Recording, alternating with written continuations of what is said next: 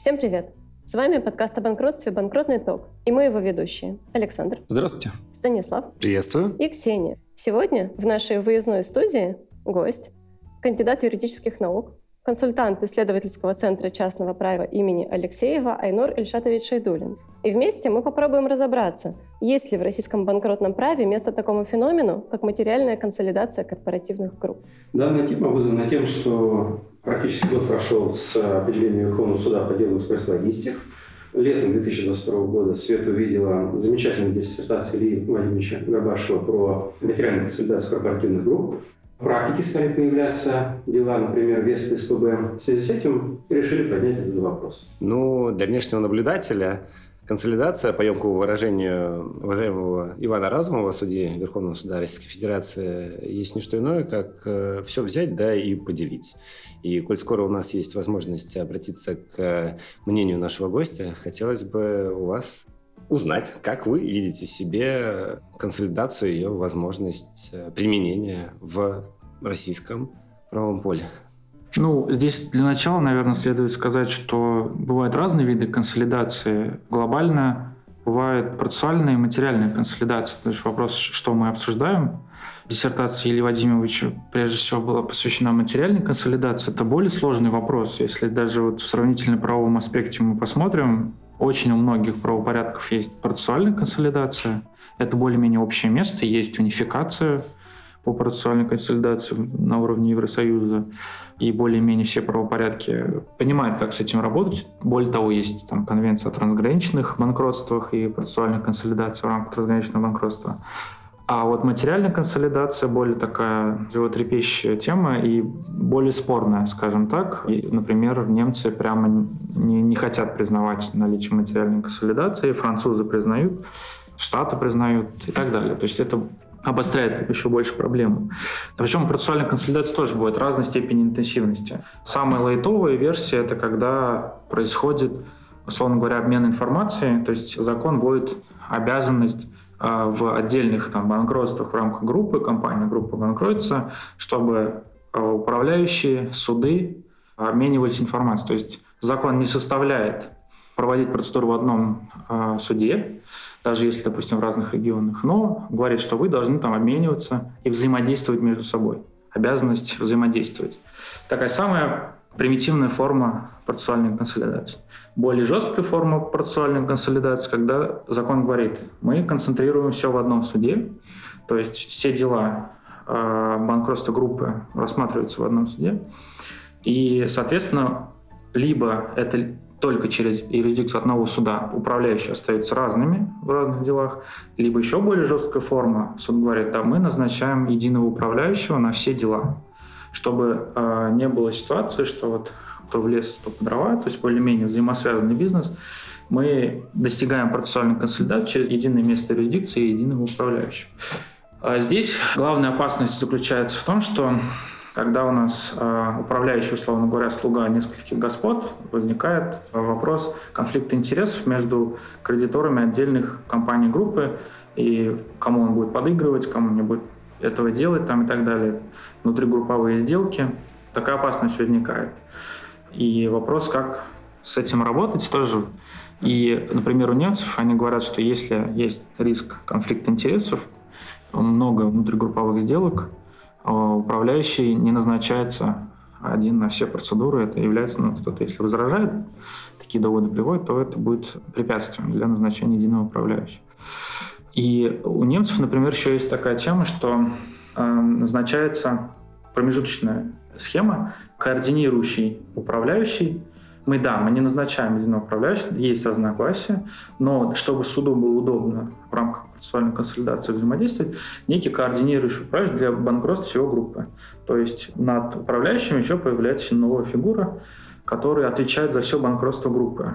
То есть основные споры поднимаются на уровень этого управляющего. При этом еще может создаваться комитет кредиторов на уровне группы. Тоже для разрешения неких внутригрупповых вопросов. Там реализация имущества единым лотом. Нет материальной консолидации, но ничто не мешает нам реализовать имущество взаимосвязанное компании группы единым лотом, например. Позвольте в связи с этим небольшой вопрос. Если назначать этот координатор, то, будучи самостоятельными субъектами, иные арбитражные управляющие, они могут э, не следовать э, той тактике, которая будет выработана этим координатором, то есть э, все-таки свою волю как-то проявлять? Конечно, могут. То есть это же вопрос, э, так же, как у нас, разрешения разногласий. То есть если возникает разногласие между координирующим управляющим и отдельными управляющими, это передает к рассмотрению суда. То есть они перед судом выдвигают свои аргументы, этот управляющий говорит, нет, для меня это невыгодно, там координирующий управляющий говорит, это для группы выгодно, и дальше суд уже рассматривает аргументы их и, соответственно, а, разрешает соответствующие разногласия между координирующим управляющим и отдельным управляющим отдельной компании группы. Вот. И, соответственно, вот такие у нас есть схемы. То есть они вот у немцев более-менее там существуют от самого примитивную форму взаимодействия к наиболее жесткому. В зависимости от ситуации, в зависимости от того, насколько группа взаимосвязана, насколько это был единый бизнес там, и так далее.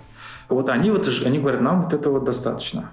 Процессуальная консолидация, ничто не мешает проводить, допустим, процедуру реабилитации, а, единый план утверждать в рамках группы, не в отношении отдельных там компания группа в рамках единой группы, комитет кредиторов, даже может собрание кредиторов на уровне группы собрать. Но это, как правило, все-таки комитет, это собрание группы всех это ну, уже более экзотическая вещь. И комитет группы может одобрить соответствующий план, который будет реализовываться на уровне отдельных компаний группы в том числе. Э, вот это, это что касается процессуальной консолидации. Вот у нас это было обсуждение около 2011 году. Э, был законопроект, разработанный Минеком, Дмитрий Скрипичников, э, основной там, так скажем, кто продвигал, еще кто-то там даже статью какую-то написали, насколько я помню. И они, строго говоря, предлагали именно вопрос с процессуальной консолидацией.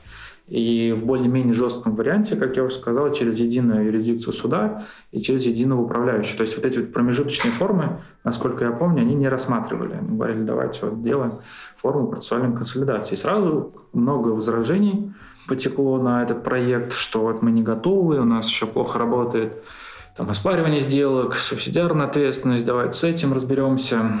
И э, там не поняли систему, что будет ли это один реестр требований кредиторов, разные и так далее. Я помню, какие-то вот такие разногласия были, и вот это, в итоге это не реализовалось. Материальная консолидация всерьез в России, насколько я понимаю, не обсуждалась. То есть это была только процессуальная консолидация. Вот. И, условно говоря, у немцев тоже на данный момент действует только процессуальная консолидация. У них есть отдельный закон на этот счет о банкротстве группы, где вот схемы с координирующим управляющим, по-моему, процедура называется процедура координации там, и так далее, это урегулировано более-менее. Вот, и материальной консолидации как таковой у них, но в литературе, тем не менее, понятно, там обсуждается. И, по-моему, была одна конференция э, еще в ковидные времена Германо-Российской ассоциации. В общем, я тогда задал вопрос, говорю, почему вот вы не признаете материальную консолидацию банкротства, почему немцы стоят а, на таких вот жестких позициях, что недопустимо.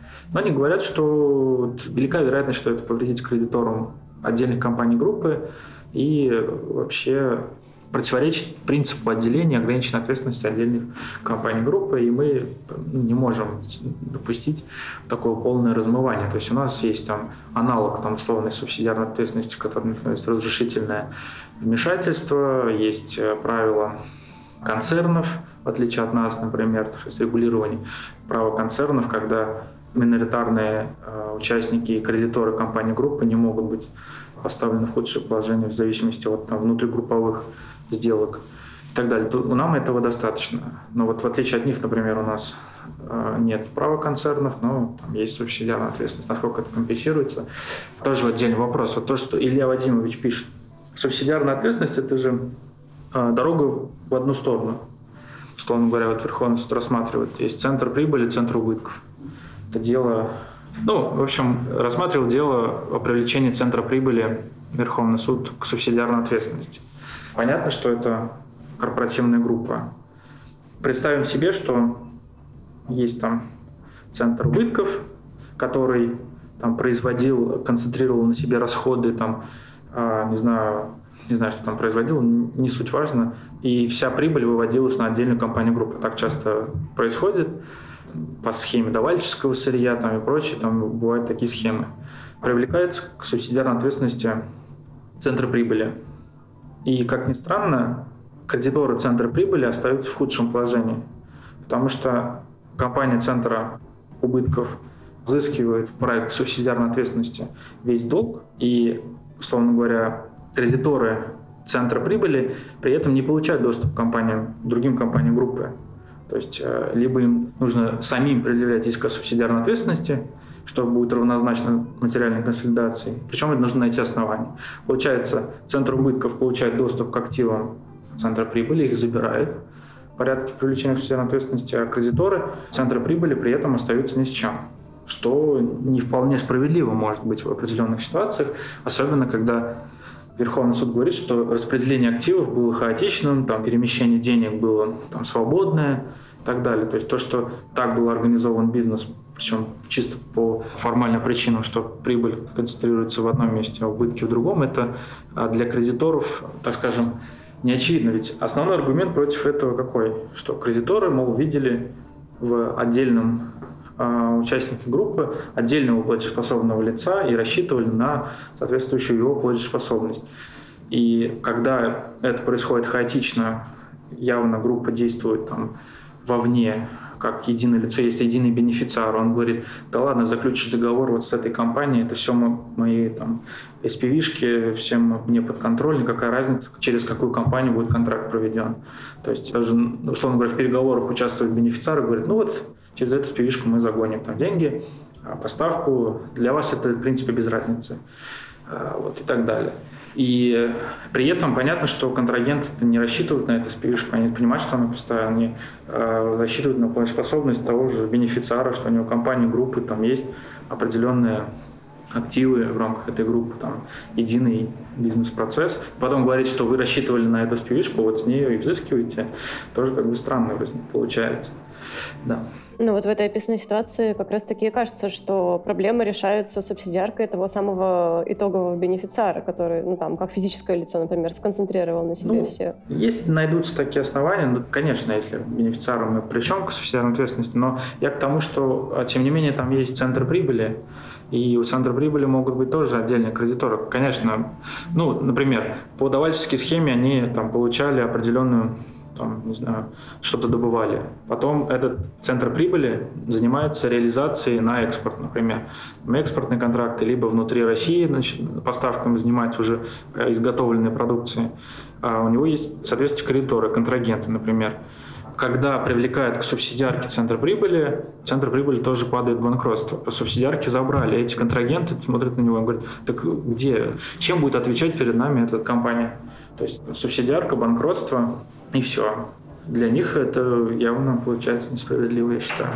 То есть получается, что если мы сравниваем консолидацию с субсидиарной ответственностью, мы можем прийти к выводу о том, что консолидация выгодна не только кредиторам каких-то убыточных компаний в группе, но и кредиторам центра прибыли. Ну, условно говоря, если субсидиарка – это дорога в одну сторону, вот, от должника в пользу, от контрольщица забираем, а материальная консолидация – это в другую сторону. То есть мы выравниваем для всех мы говорим, что вот кредиторы этого должника равны с кредиторами центра прибыли. То есть они в одинаковом положении должны находиться.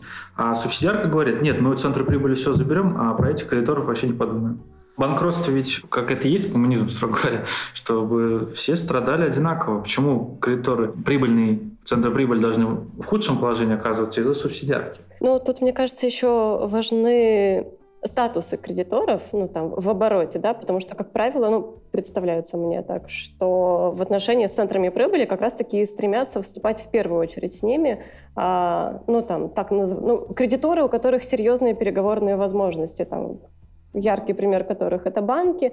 И банки, как мне представляется, с кем бы они ни вступали в отношения, с учетом того, что они просят со всех, со всей группы поручительства, берут все, что лежит вообще, в принципе, у этой группы в залог, то они всегда будут выигрыши. И поскольку они чаще всего становятся кредиторами центров прибыли, то, может быть, их можно и не рассматривать вообще их интересы, когда мы обсуждаем консолидацию, потому что они во всех случаях выйдут победителями. Ну, кстати, хотел бы тогда обратить внимание на ситуацию, когда в кредитных договорах зачастую про срок поручительства настолько не конкретизированы были условия, что фактически оно прекращалось с течением года в связи с непредъявлением требований. Так вот, я допускаю ситуацию, когда у нас чудным образом какие-нибудь незначительные суммы требований кредиторов установлены в должнике, который являлся центром прибыли, который входил бы в одну группу лиц с центром убытков, к которому, например, у банка системнообразующего право требования сохранилось, а в связи с истечением,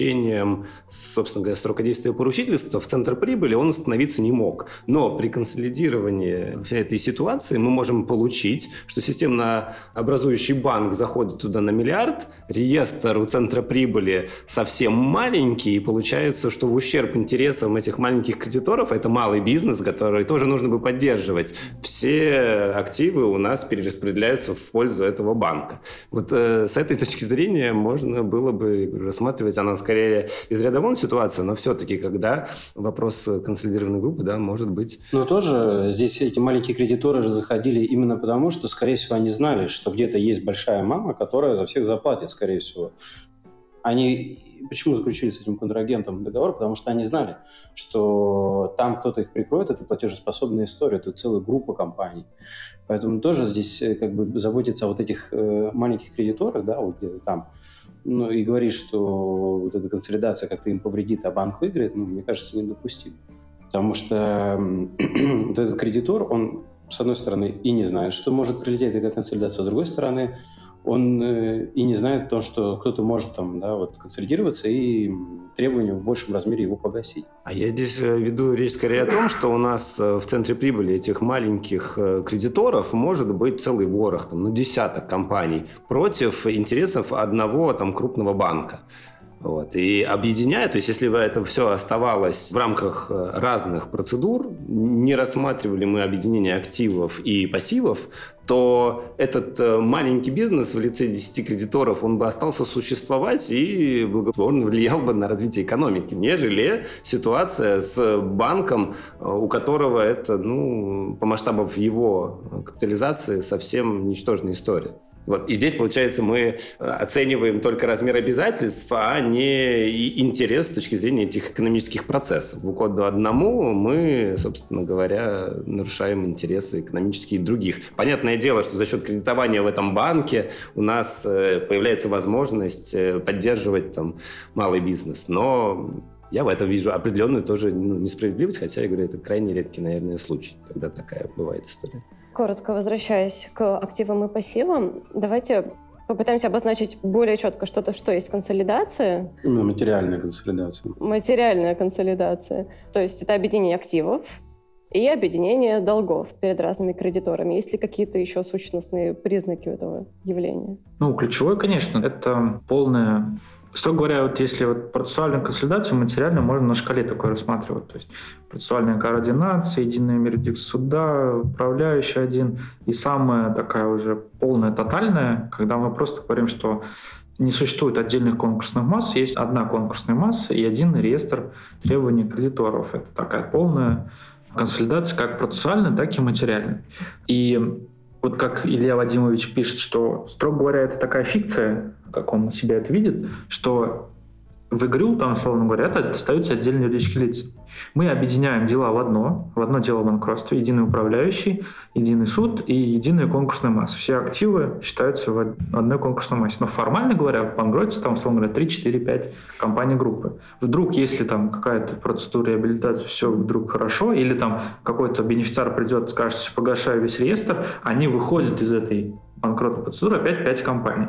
То есть мы с корпоративной точки зрения или гражданской правовой точки зрения не, не производим там сливание их в одно, то есть это остаются самостоятельные компании, но с точки зрения банкротства мы вводим фикцию, что это единая конкурсная масса, и у нас один суд и один управляющий. Но, как я понимаю, некоторые гражданско-правовые последствия все-таки наступают в такой тотальной консолидации, когда мы приходим к выводу о том, что все внутригрупповые сделки, например, мы игнорируем. Ну, разумеется, если у нас с точки зрения банкротства мы, конечно, игнорируем, то есть для банкротных, э, банкротных оснований оспаривания внутригрупповой сделки, они исчезают. Так же, как и внутригрупповые требования, не надо субординировать все одна конкурсная масса. Их как бы уже нет для банкротства. Фикция такая наступает. Опять же, если мы погашаем вне банкротства они могут возродиться. Но вот для банкротства фикция этого все не существует. Но это же мега удобно, потому что ну, банк э, да, там есть основной должник, есть поручители, дефолт наступает, он вот это у него там распыляется, это банкротство, все начинают, и внутри начинается вот это вот оспаривание между собой друг друга сделок, это нагрузка на суды, это нагрузка на управляющих, мы от этого всего уходим, грубо говоря.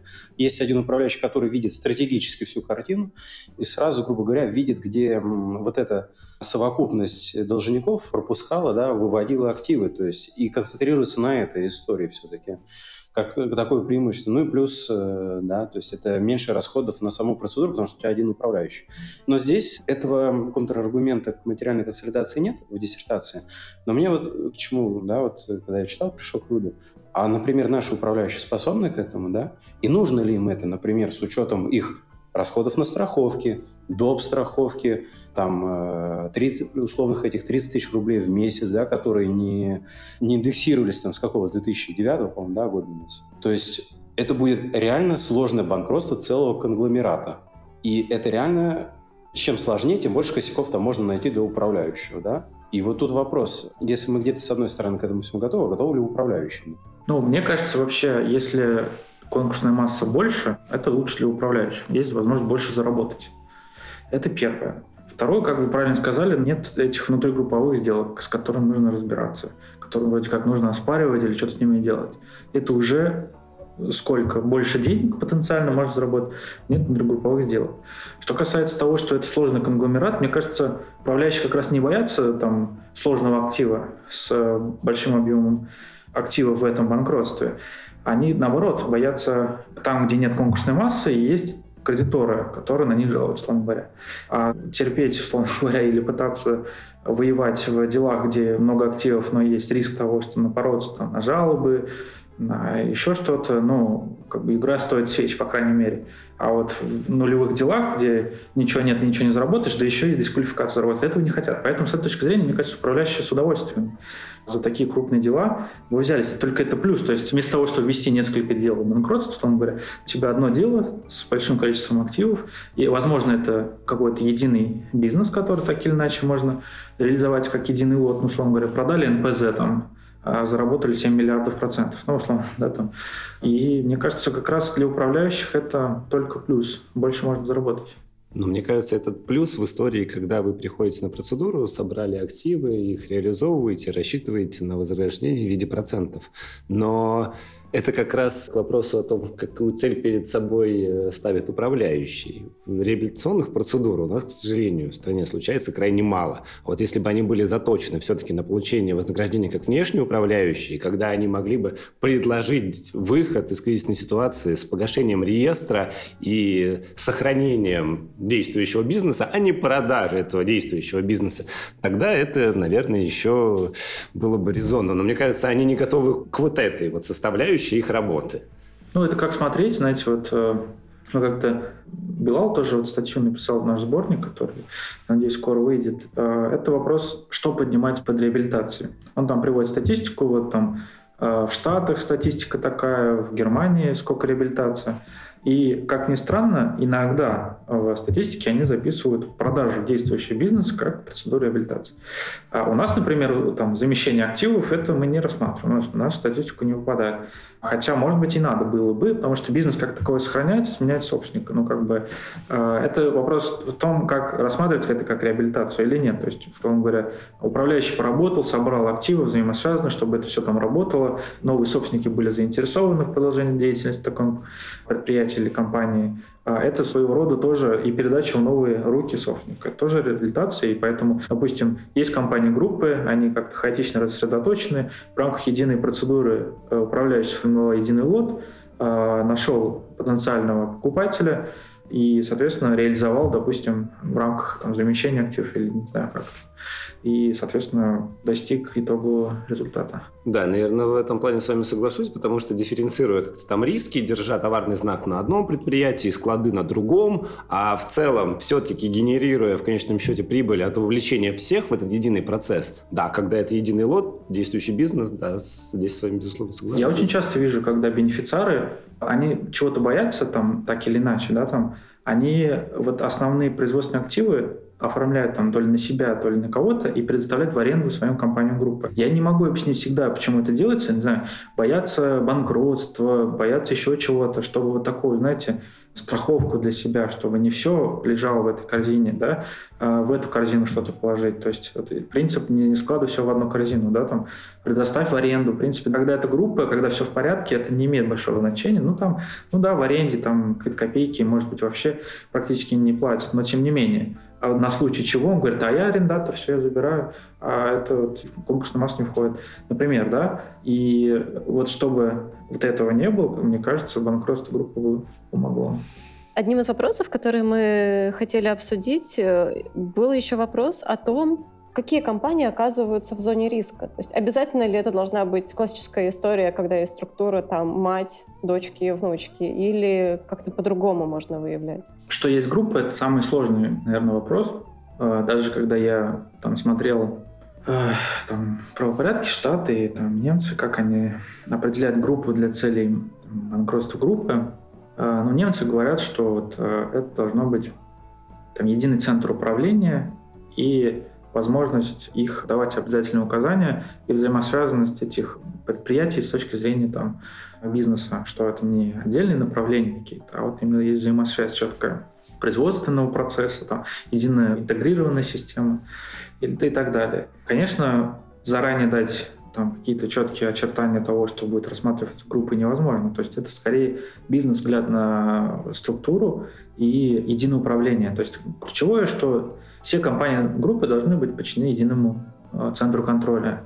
По крайней мере, у немцев так. То есть если они подчиняются единой политике, единому управлению, то потенциально рассматривается банкротство группы в какой-либо форме. Если этого нет, то есть это там, условно говоря, есть некая Аффилированность в том смысле, что у нас, например, тоже аффилированность, по крайней мере, для цели субординации понимается это несколько лиц под контрольным одному лицу. Так или иначе треугольник. Mm. А у немцев тоже так. То есть э, если это они не подчиняются единой управленческой политике, ну то есть да, они формально восходят там к единой точке, но они не подчиняются, ну, то есть они никак не взаимосвязаны. Условно говоря, там от Роснефти и Газпрома тоже можно наверное, треугольник начертить, но вряд ли их можно рассматривать как каких-то взаимосвязанные бизнесы там, и так далее. То есть это уже не та ситуация. Вот, а это именно должна быть такая группа, подчиняющая единый, единому центру принятия решений, скажем так.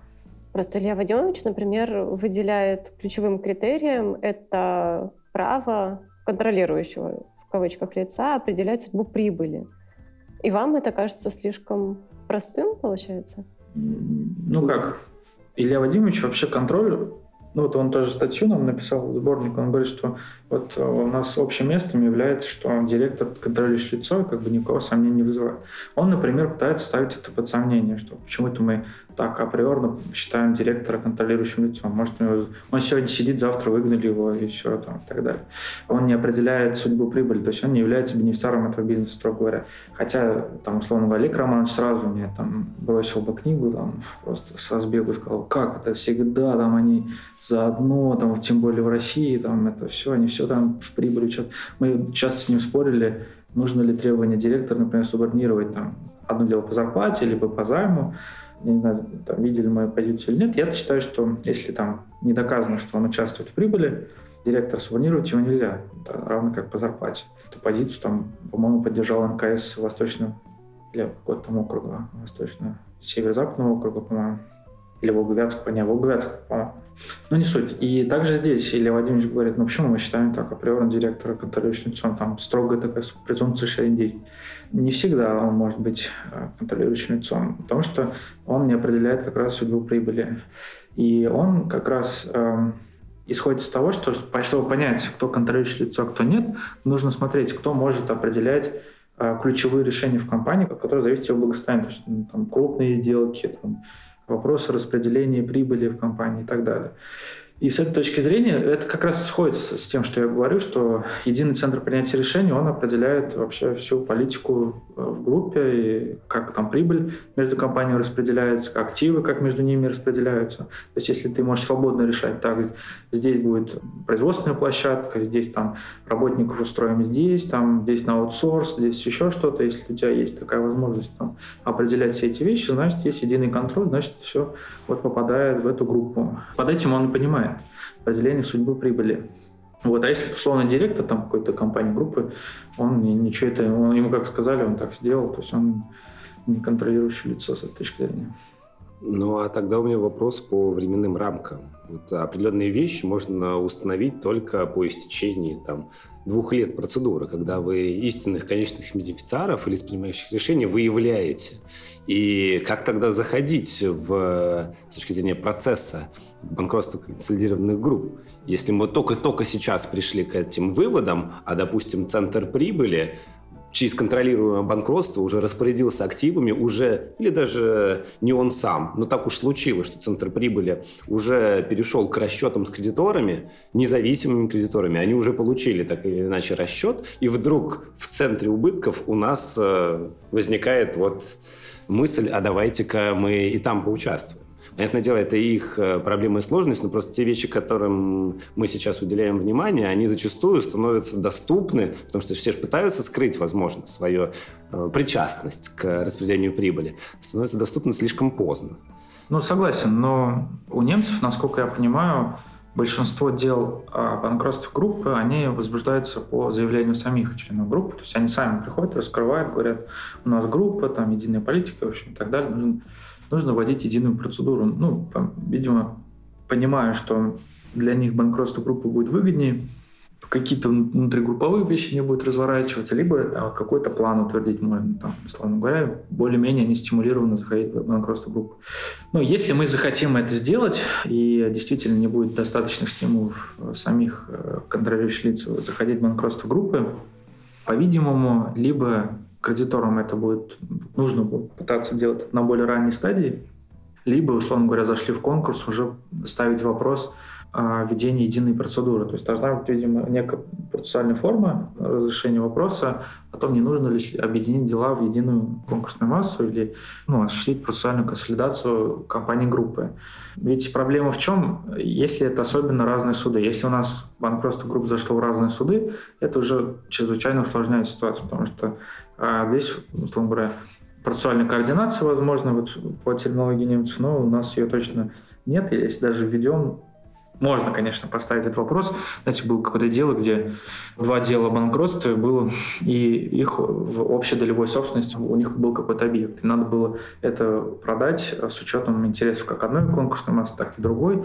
И там был вопрос объединения двух обособленных споров из разных дел о банкротстве. Ну, такая форма процессуальной координации, строго говоря. Это, было банкротство граждан. Вот. И если это зашло в разные суды, это сразу усложняет ситуацию. Вопрос, конечно, в том, чтобы изначально зайти в один суд.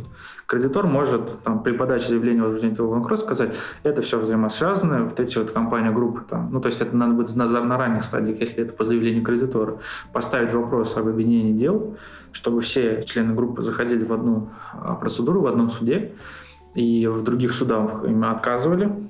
А, должна быть некая процессуальная форма для того, чтобы, условно говоря, подали заявление, сказали, все, это одна группа, Э, возбуждаем дело банкротства группы, и в других судах в отношении этих компаний групп должны быть отказы в ведении процедуры. И, конечно, максимально, что у немцев, что у нас это нужно определять на ранних стадиях. Если это выяснилось потом, когда вот уже э, условно говоря, по разным лотам продали, уже это уже все не соберешь, наверное, уже тогда и нет смысла, к сожалению. Ну, то есть только если на ранних стадиях это получится как-то выяснить и сразу решить.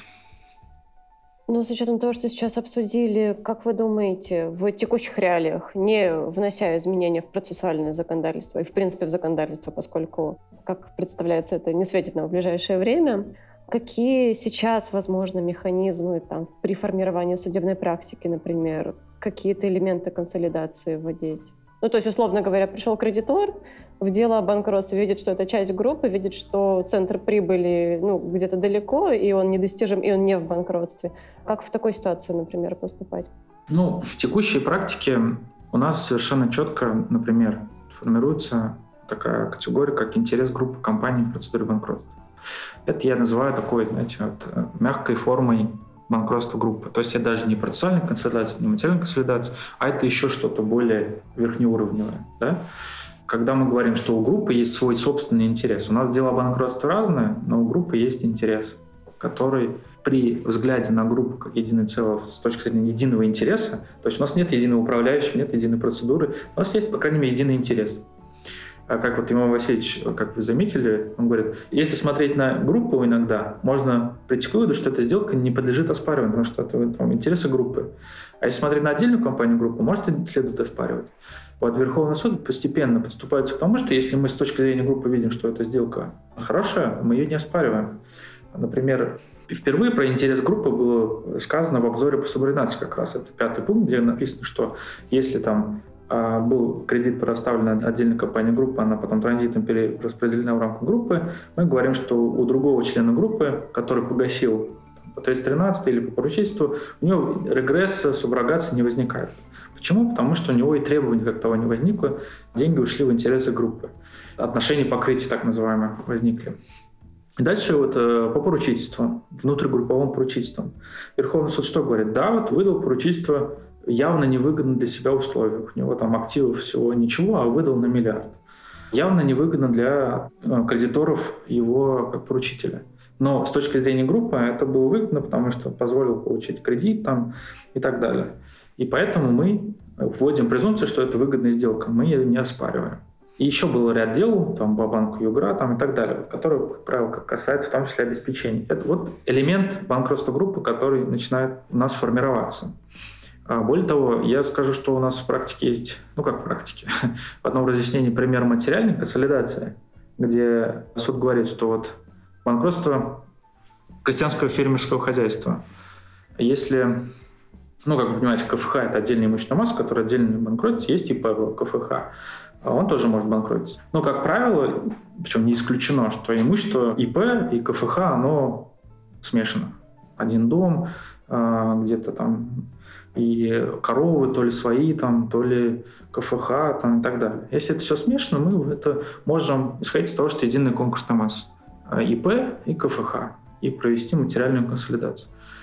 А, причем этого арбитража Туральского округа можно, как возможно, как процессуальная консолидация, единое дело банкротства, как КФХ, так и ИП главы э, КФХ, так и материальная консолидация, если при том условии смешения имущества, нераздельное смешение имущества, невозможно понять, что принадлежит КФХ, что ИП, что вот материальная консолидация.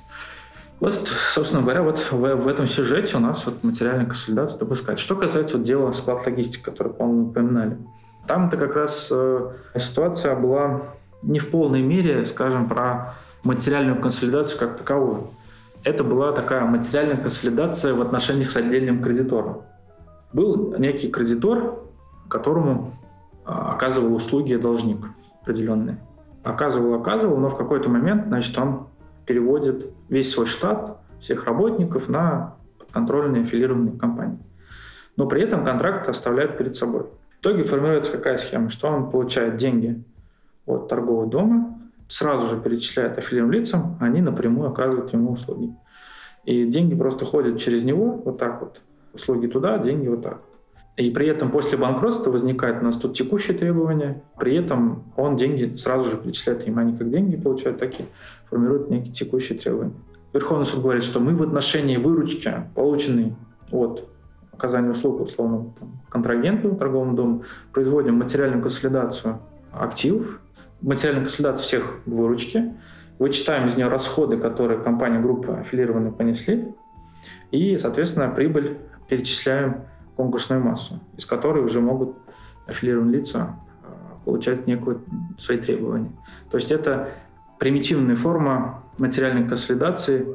Наверное, для любого, не знаю, зарубежного юриста будет странно выглядеть на отношении одного контрагента, отношении одного требования выручки от одного контрагента, скажем так было сделано. Хотя заход был, что вот просто надо субординировать текущие требования, с чем, конечно, я был не согласен, и Верховный суд тоже сказал, что субординировать текущие требования нельзя, по крайней мере, они несли расходы на выполнение работ, то есть они платили зарплату, какие-то расходы несли, тем не менее. Просто сказать, что ну все, субординировали, спасибо большое, деньги сюда, и все, так, наверное, тоже нельзя, что ну, в этом деле было сказано. Фактически эти расходы были бы присущи деятельности непосредственно должника, не вовлекая он это просто в подобную схему. То есть, строго говоря, если бы должник, если мы представить, что должник сам бы продолжал это действовать, он бы эти расходы все равно нес, как бы за все равно зарплату надо было платить, там услуги сами по себе не окажутся контрагенту и так далее. То есть с этой точки зрения, конечно, и поэтому такой фикт консолидации Верховный суд сказал, давайте представим все, как будто бы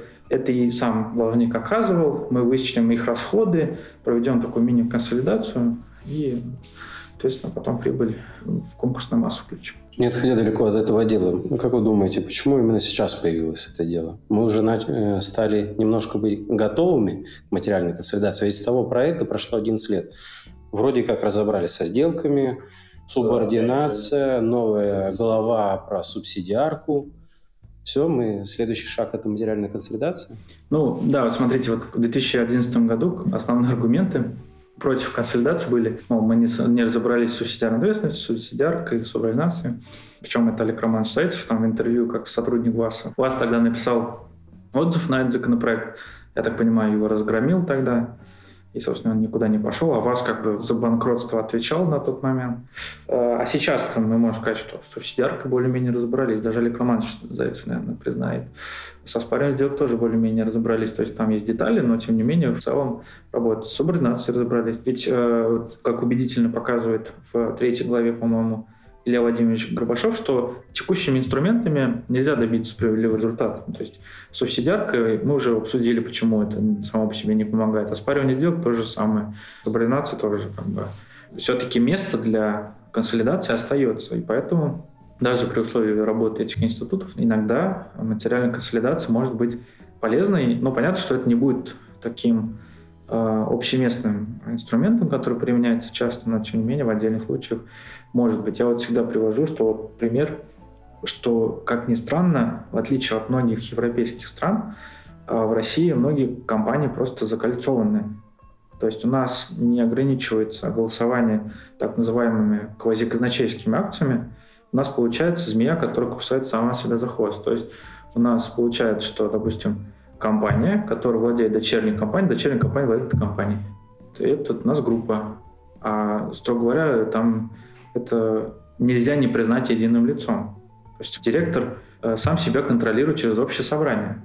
Это полная закольцовка, то есть ограничений по голосованию нет. А они так живут в этих закольцованных структурах. Может быть больше, но это самая примитивная закольцовка такая. Очень много таких компаний. Вот если она падает в банкротство, я вот думаю, что самым справедливым решением будет консолидация. Причем таких много. То есть в Европе их нет, потому что квазиказначейские либо в принципе запрещены, либо их не голосуют. А если ты не голосуешь, у тебя полная закольцовка, ты не можешь принимать решения на, уровне общего собрания, это все равно не работает. У них это, в их юрисдикции не получается. А у нас квазиказначейские хорошо, была какая-то даже судебная практика. В результате реформы хотели запретить квазиказначейские, в итоге никто их не запретил, они так и действуют. И такие закольцовки, пожалуйста. Здесь еще, наверное, стоит отметить, что все-таки в российском правопорядке ну, достаточно просто создать компанию. Ну, то есть 10 тысяч, э, там, да, студия внес уставный капитал, подал форму, вот у тебя конторы. Ты их там наплодил, раскидал на них все и так далее. В отличие от тех же европейских, насколько я понимаю, правопорядков, где достаточно ну, высокий порог входа для создания юридического лица.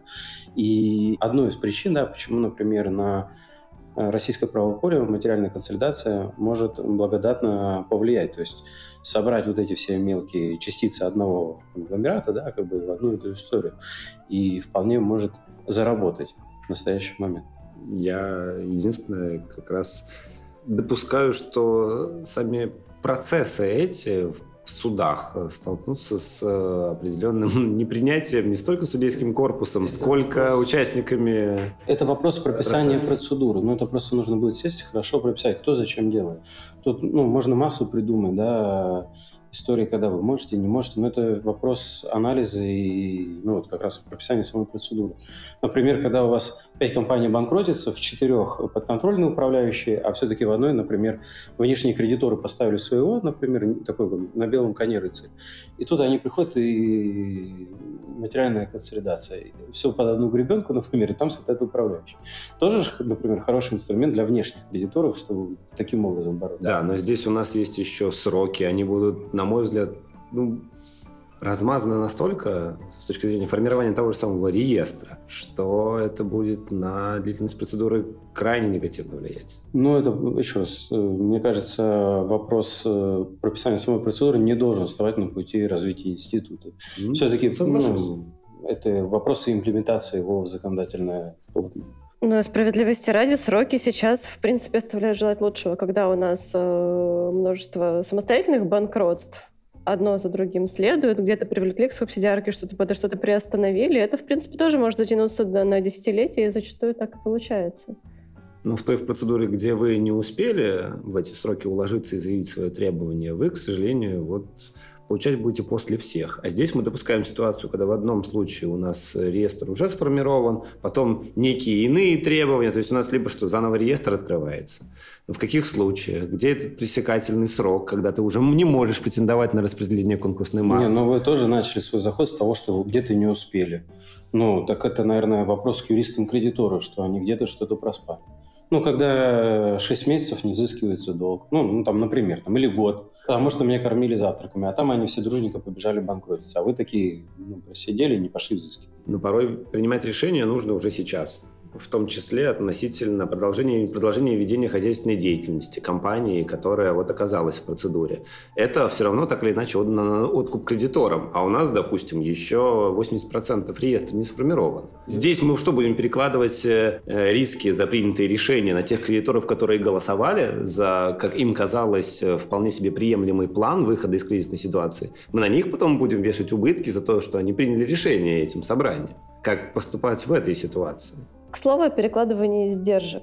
Среди контраргументов для введения материальной консолидации называется тот, который кажется мне наиболее убедительным. Это неопределенность в обороте. То есть, вступая в отношения с контрагентом, я никогда не буду знать, что меня ждет. Я могу посмотреть его баланс, устав, все проверить, э, прозрачный бизнес, там мне показывают как бы все зеленые галки и плюсики, а потом оказывается, что где-то в каком-то деле о банкротстве оказалось, что там контролирующие это лицо лица злоупотребили корпоративной формой, в том числе в скрытой какой-то манере. И все, и теперь я уже не могу претендовать на то, на что планировала рассчитывать, и не может ли это некоторым образом дестабилизировать гражданский оборот? Ну, согласен, что этот вот аргумент, что я вступаю в отношения с одним, и потом после... Ну, знаете, может быть так, что э, я там, условно говоря, кредитор центра прибыли, а потом его сливают с центром убытков, приходит дополнительный кредитор, дополнительных активов не приходит. Почему я должен страдать? А они сами виноваты, что вступали в отношения с там, центром убытков а я понимаю, какие активы есть у центра прибыли, с ним вступал в отношения. Но, как вы правильно в самом начале заметили, для банков это не актуально, что э, банки, как правило, конечно же, не концентрируются на той компании, которым она при, при, выдает кредит. Там это может быть какая-то проектная компания. Так или иначе, они учитывают всю группу. Как правило, поручительство всех групп в отношении банка этот аргумент не релевантен. Ну, даже можно поставить вопрос в некоторых случаях о возможности частичной консолидации в отношении требований банка. Потому что, когда он берет поручительство со всей компании группы, для него принцип ограниченной ответственности внутри группы и так не существует. То есть он может взыскать со всей группы, по сути дела, свободно. И в этом смысле поручительство размывает границы между компаниями и группой. Это актуально в отношении условных поставщиков бедных.